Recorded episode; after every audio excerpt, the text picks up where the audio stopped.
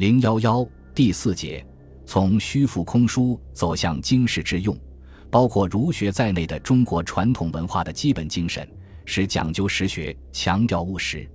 儒生士大夫考辨人生与社会的理论思维，都以解决现实的社会与人生问题作为从事学术的终极目的，把追求所谓内圣外王作为最高的理想境界。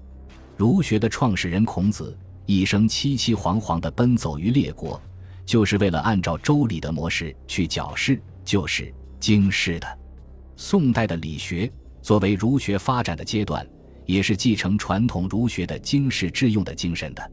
朱熹在《中庸章句》中评论《中庸》一书十集写道：“其书始言义理，终散为万事，莫复何为义理？其味无穷，皆实学也。”但理学研究的重点已转移到宇宙本体的思考和个人修养的完善，使其旧世的一面大为淡化。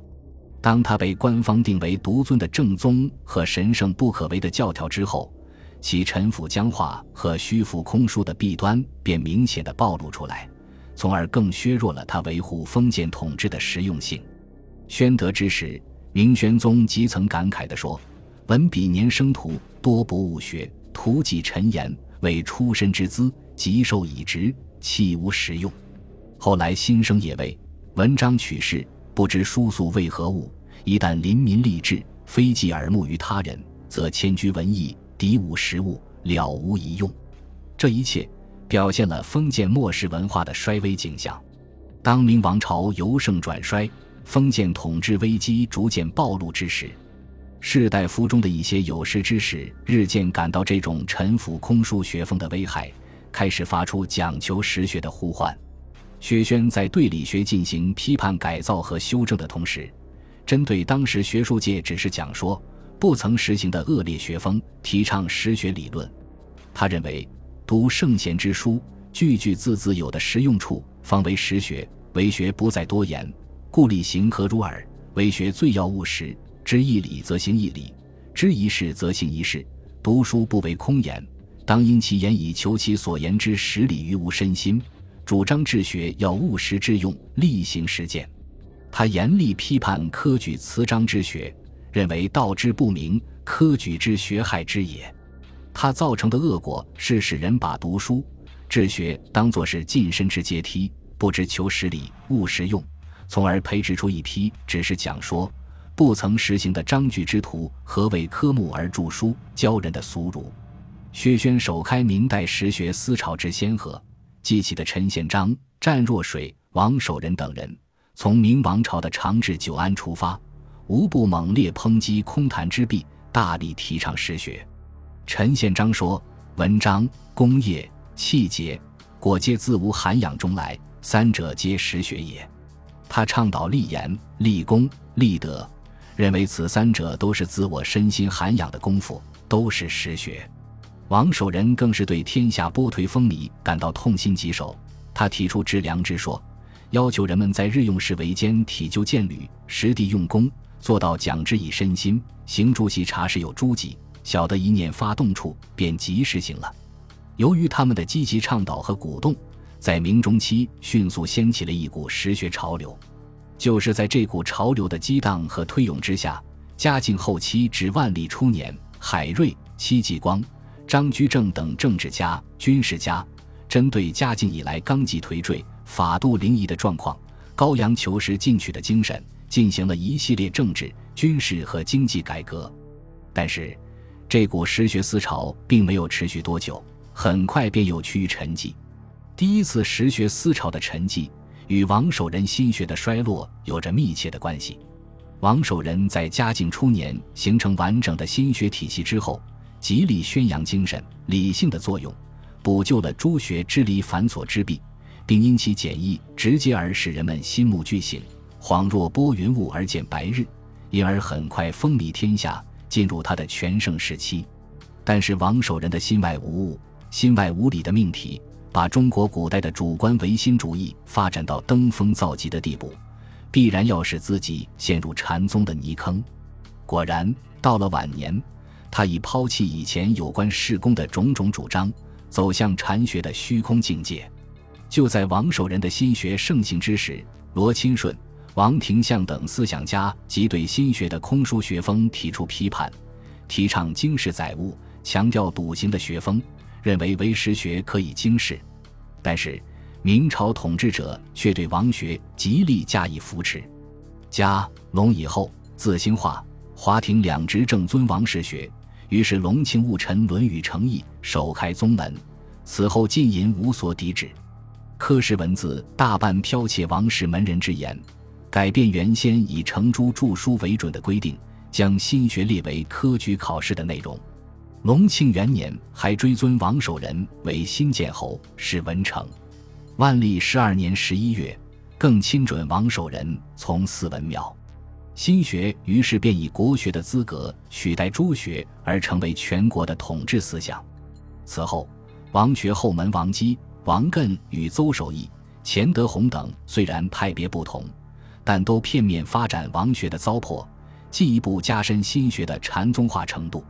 一般士大夫也是不读书，不探讨实际学问，不研究当代的现实问题，而只顾谈心性、诵语录、参话头、背公案。他们一味轻谈，以明心见性之空言，代修己治人之实学，祸及社会人心，误国误民。因此，王学在盛行半个世纪之后，便无可奈何地走向衰落。万历中期。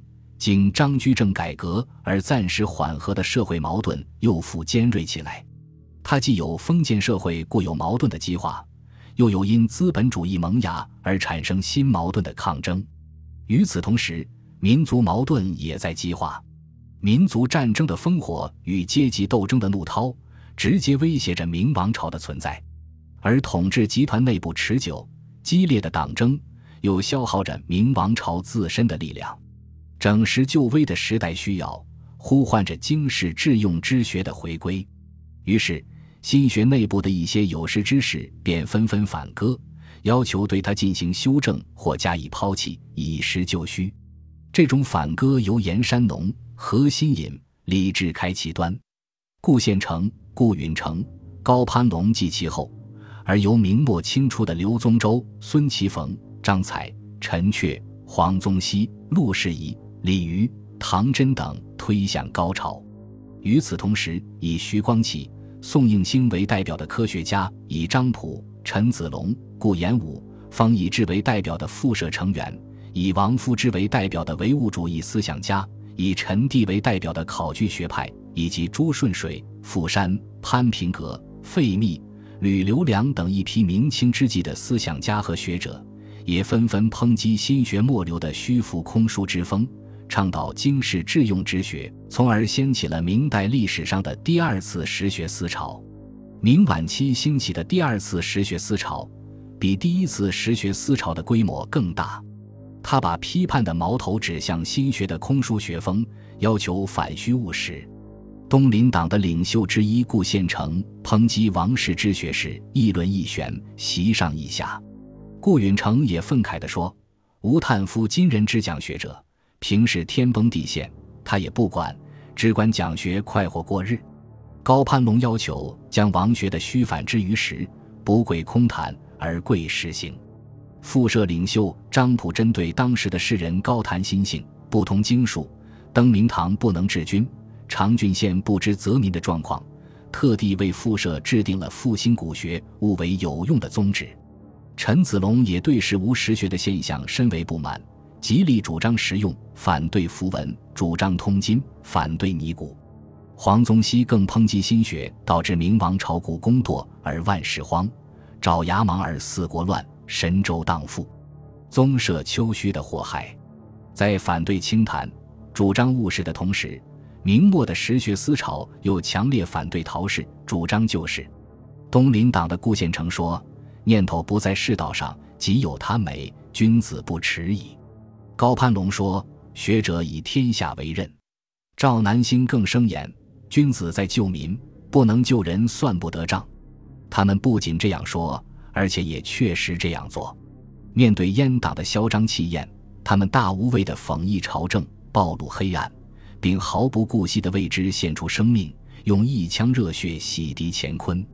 记起的复社领袖陈子龙等人。在明朝危亡之际，费尽心力网罗本朝明清巨公之文，有涉事务国政者，编辑了一部五百零八卷的《明经释文编》，以为通今者之归鉴。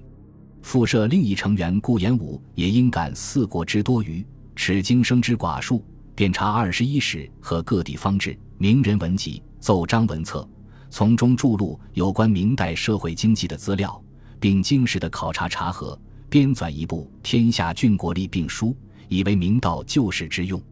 科学家徐光启认为，方今世事实需真才，真才必须实学，主张人人物博通屯田、研法、河槽、水利、兵士等天下要务，以称任事。